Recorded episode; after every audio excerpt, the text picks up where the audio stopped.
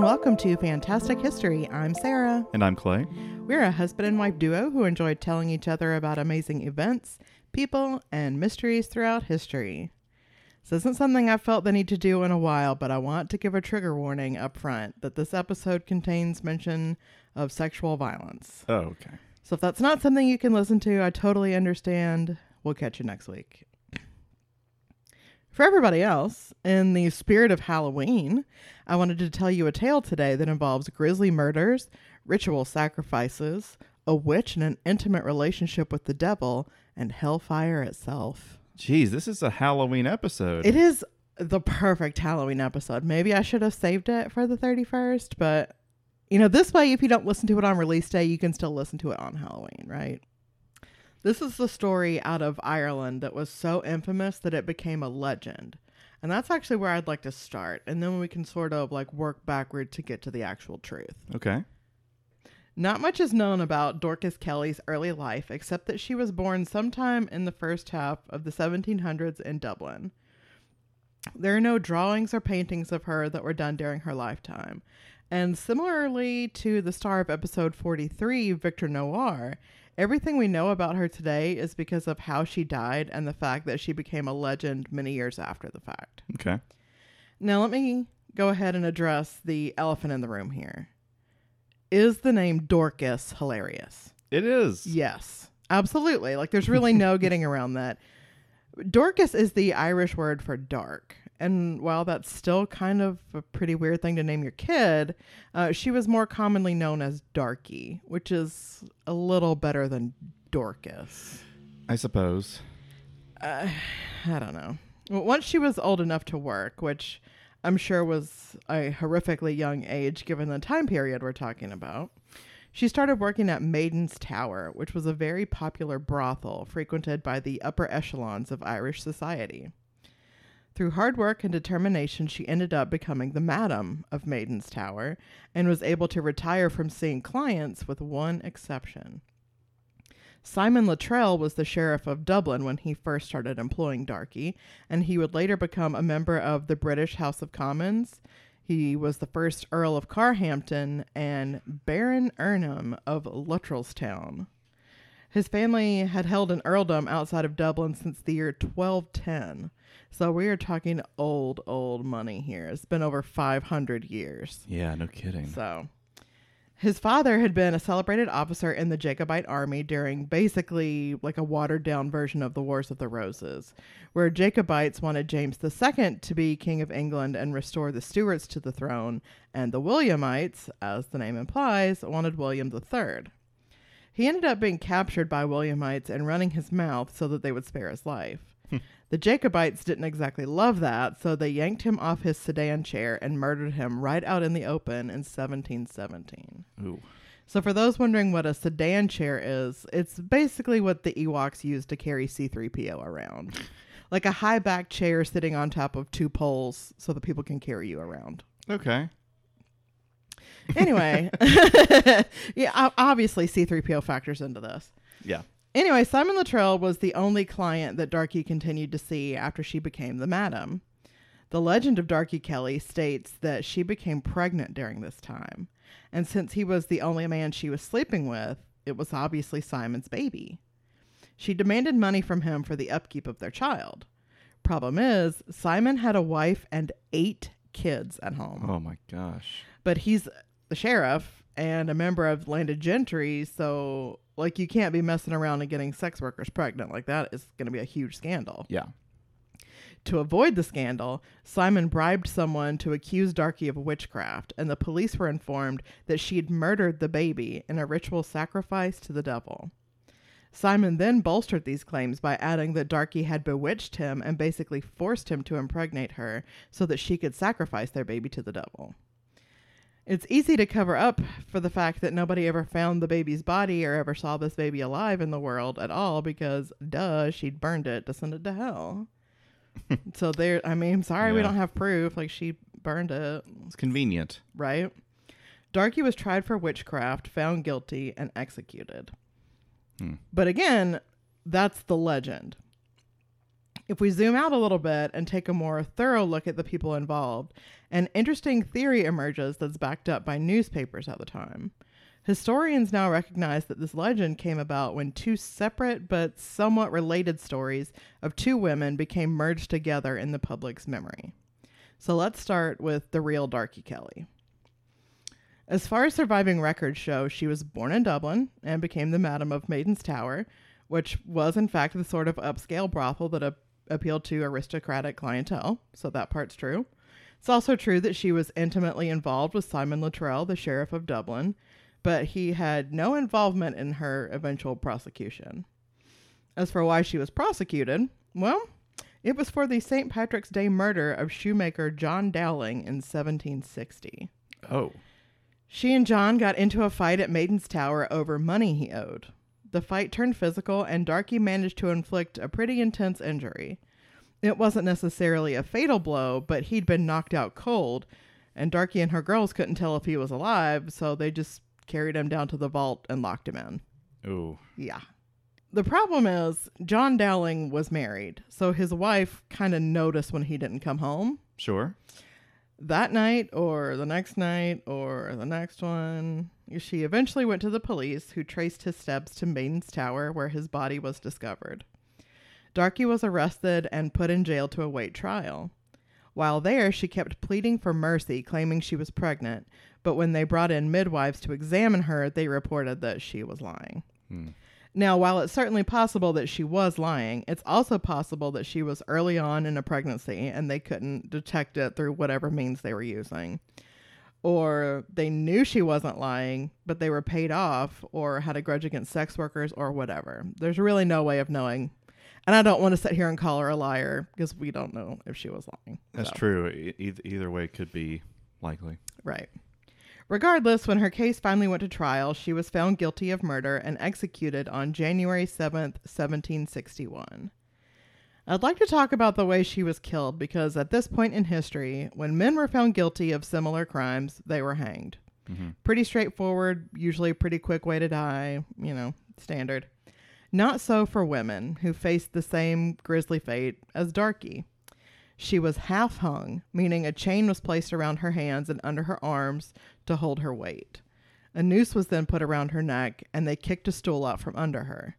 This strangled her without killing her because her arms are bearing her weight, not her neck, but she's still being strangled because the noose is still tightened. Okay.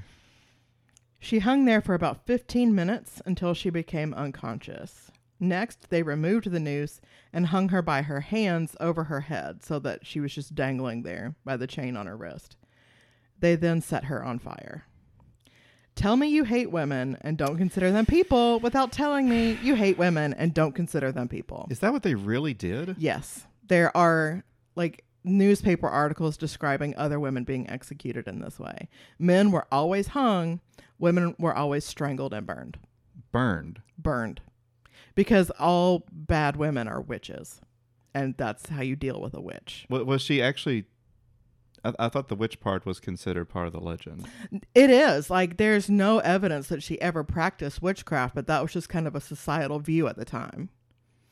You Hmm. treat all women, all female criminals, So even if there's no, th- there's like no evidence of witchcraft, you still do it just out of maybe like, well, this is what, just how we do it with women. Right. If a woman is evil, then obviously she's Don't take a a chance. witch. Yeah.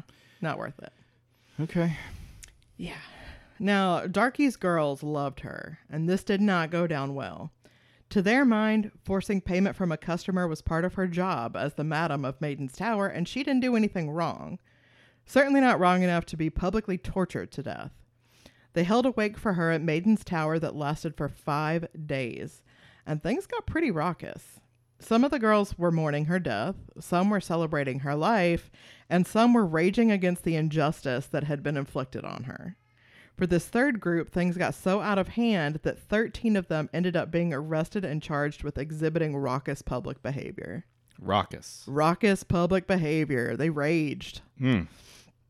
In 1788, so 27 years later, a story came out in the paper saying that five other bodies had been found in the same vault where John Dowling's body was found. Now, not at the same time. Nobody's implying they found six and she was only ac- accused of one, but like, oh my God, we've just found five more bodies down here.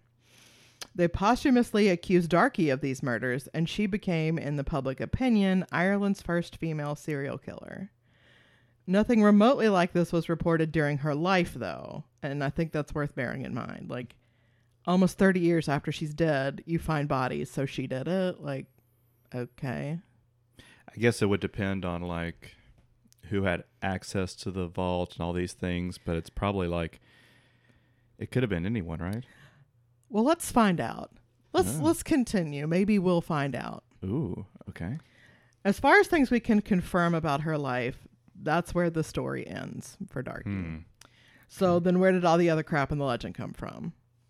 Well, like I mentioned, like this is two stories kind of that got entangled, right? So we're going to jump forward about 30 years. The Maiden's Tower is still going strong and is now being run by a madam named Maria Llewellyn. One of her best clients is a fellow named Henry Luttrell, as in the oldest son of Darky's buddy Simon Luttrell. Yeah. One day, a man named John Neal needed to get a letter delivered to Maria. Now, John was a bit of a shit. He was a hairdresser who was constantly bailing on his clients, showing up drunk, not paying his bills, that sort of thing. Mhm. It seems safe to assume he also visited sex workers despite being a married man because there's probably not a ton of other reasons to need to send an urgent letter to a madam. I mean, maybe it was about rescheduling her hair appointment. Like, I don't know. but the letter itself isn't important. What's important is that this drunken louse decided to send his 12 year old daughter, Mary, to deliver this letter. Mary was brought into Maria's sitting room to wait for her, but she wasn't alone. Maria's next client, Henry Luttrell, was also there waiting. And yeah, this Oh. Third generation asshole decided to rape a little girl while they waited. Ugh. Maria walks in and is like, um, what? Like, obviously, very upset to walk into this. Like, pulls the guy off her, like, tries to help this girl. What are you going to do? Mary runs home and immediately tells her dad and stepmom what just happened. And they go to the police. It's possibly the first time John's done something right in his life, but it actually doesn't go so well for him. The detectives took down their information, said they'd look into it, and sent them on their way.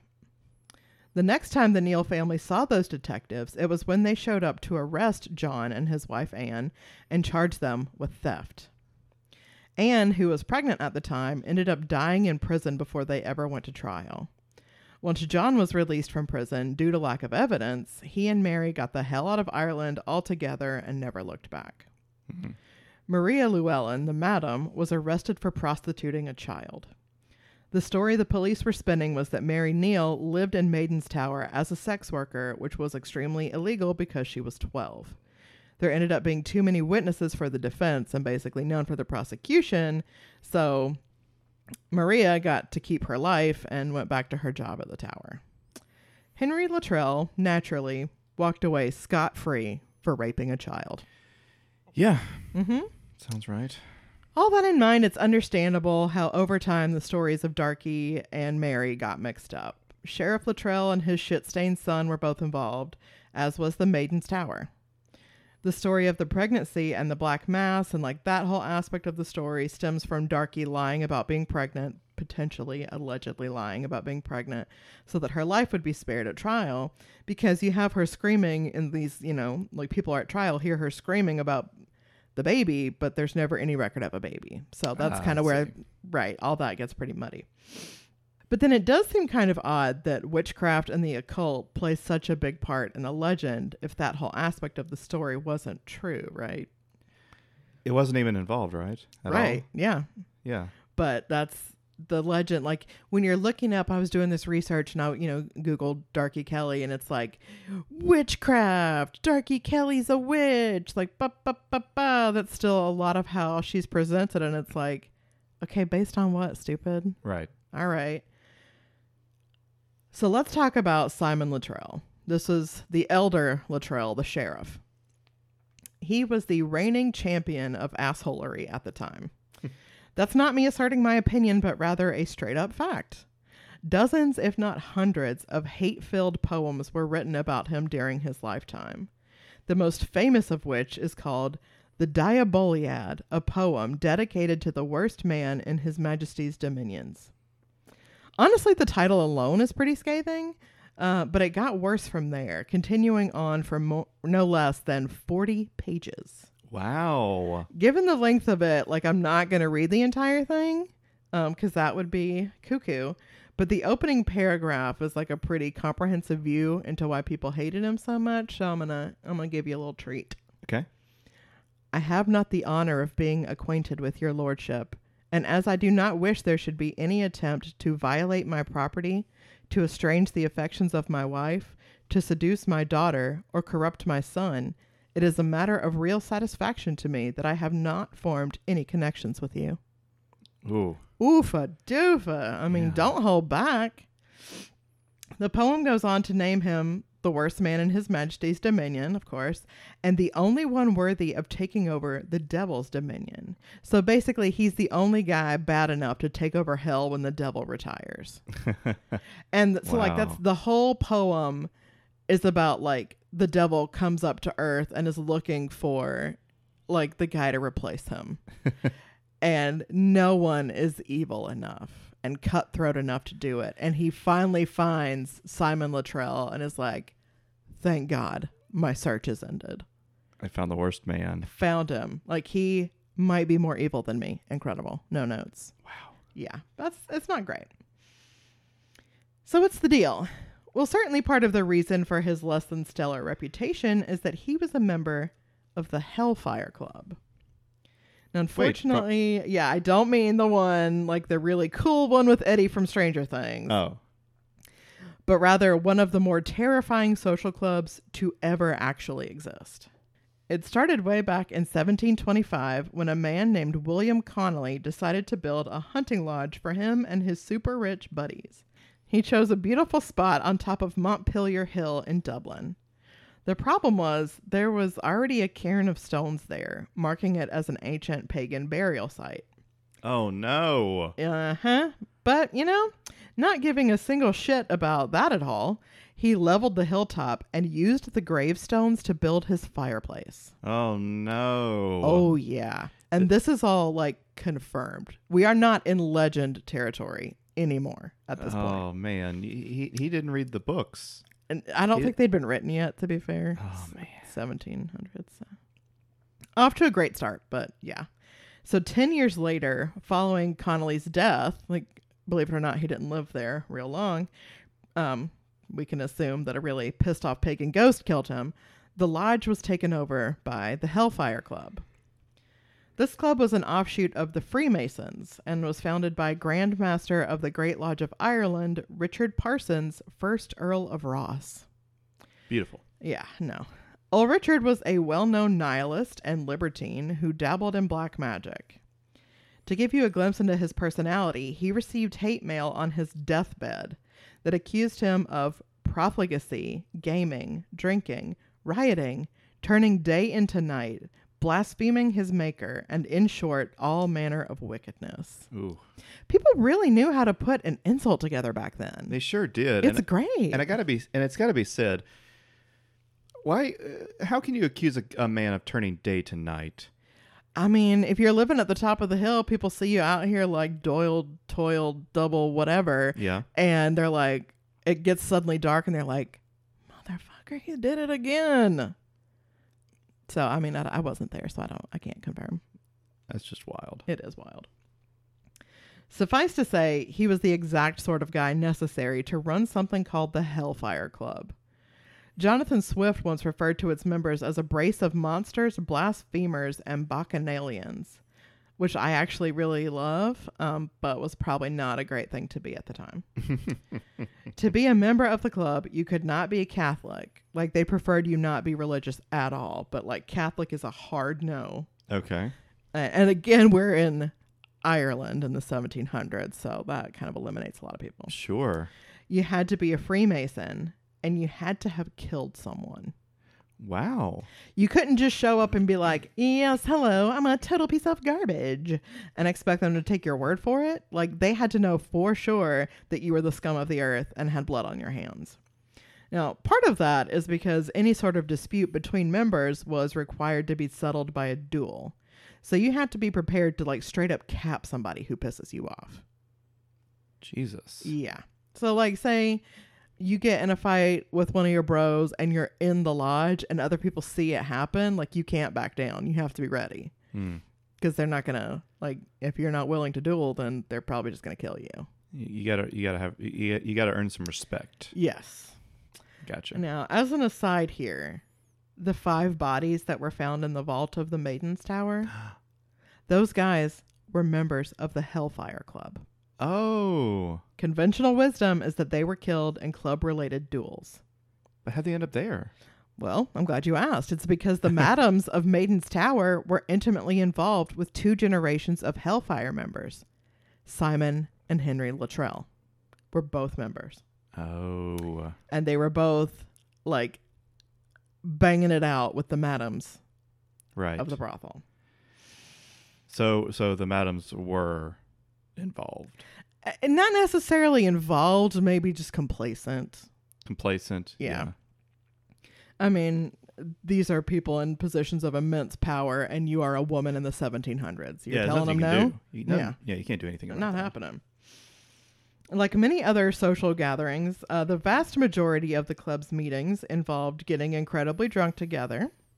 But unlike most social gatherings, this very often devolved into the torture, rape, and murder of the servants who worked in the lodge or the sex workers who were hired to attend their parties. Why? Yes. Because that's the point of the club is to just be the biggest pieces of shit. Like they're just agging each other on. Like, I mean, this is just their thing.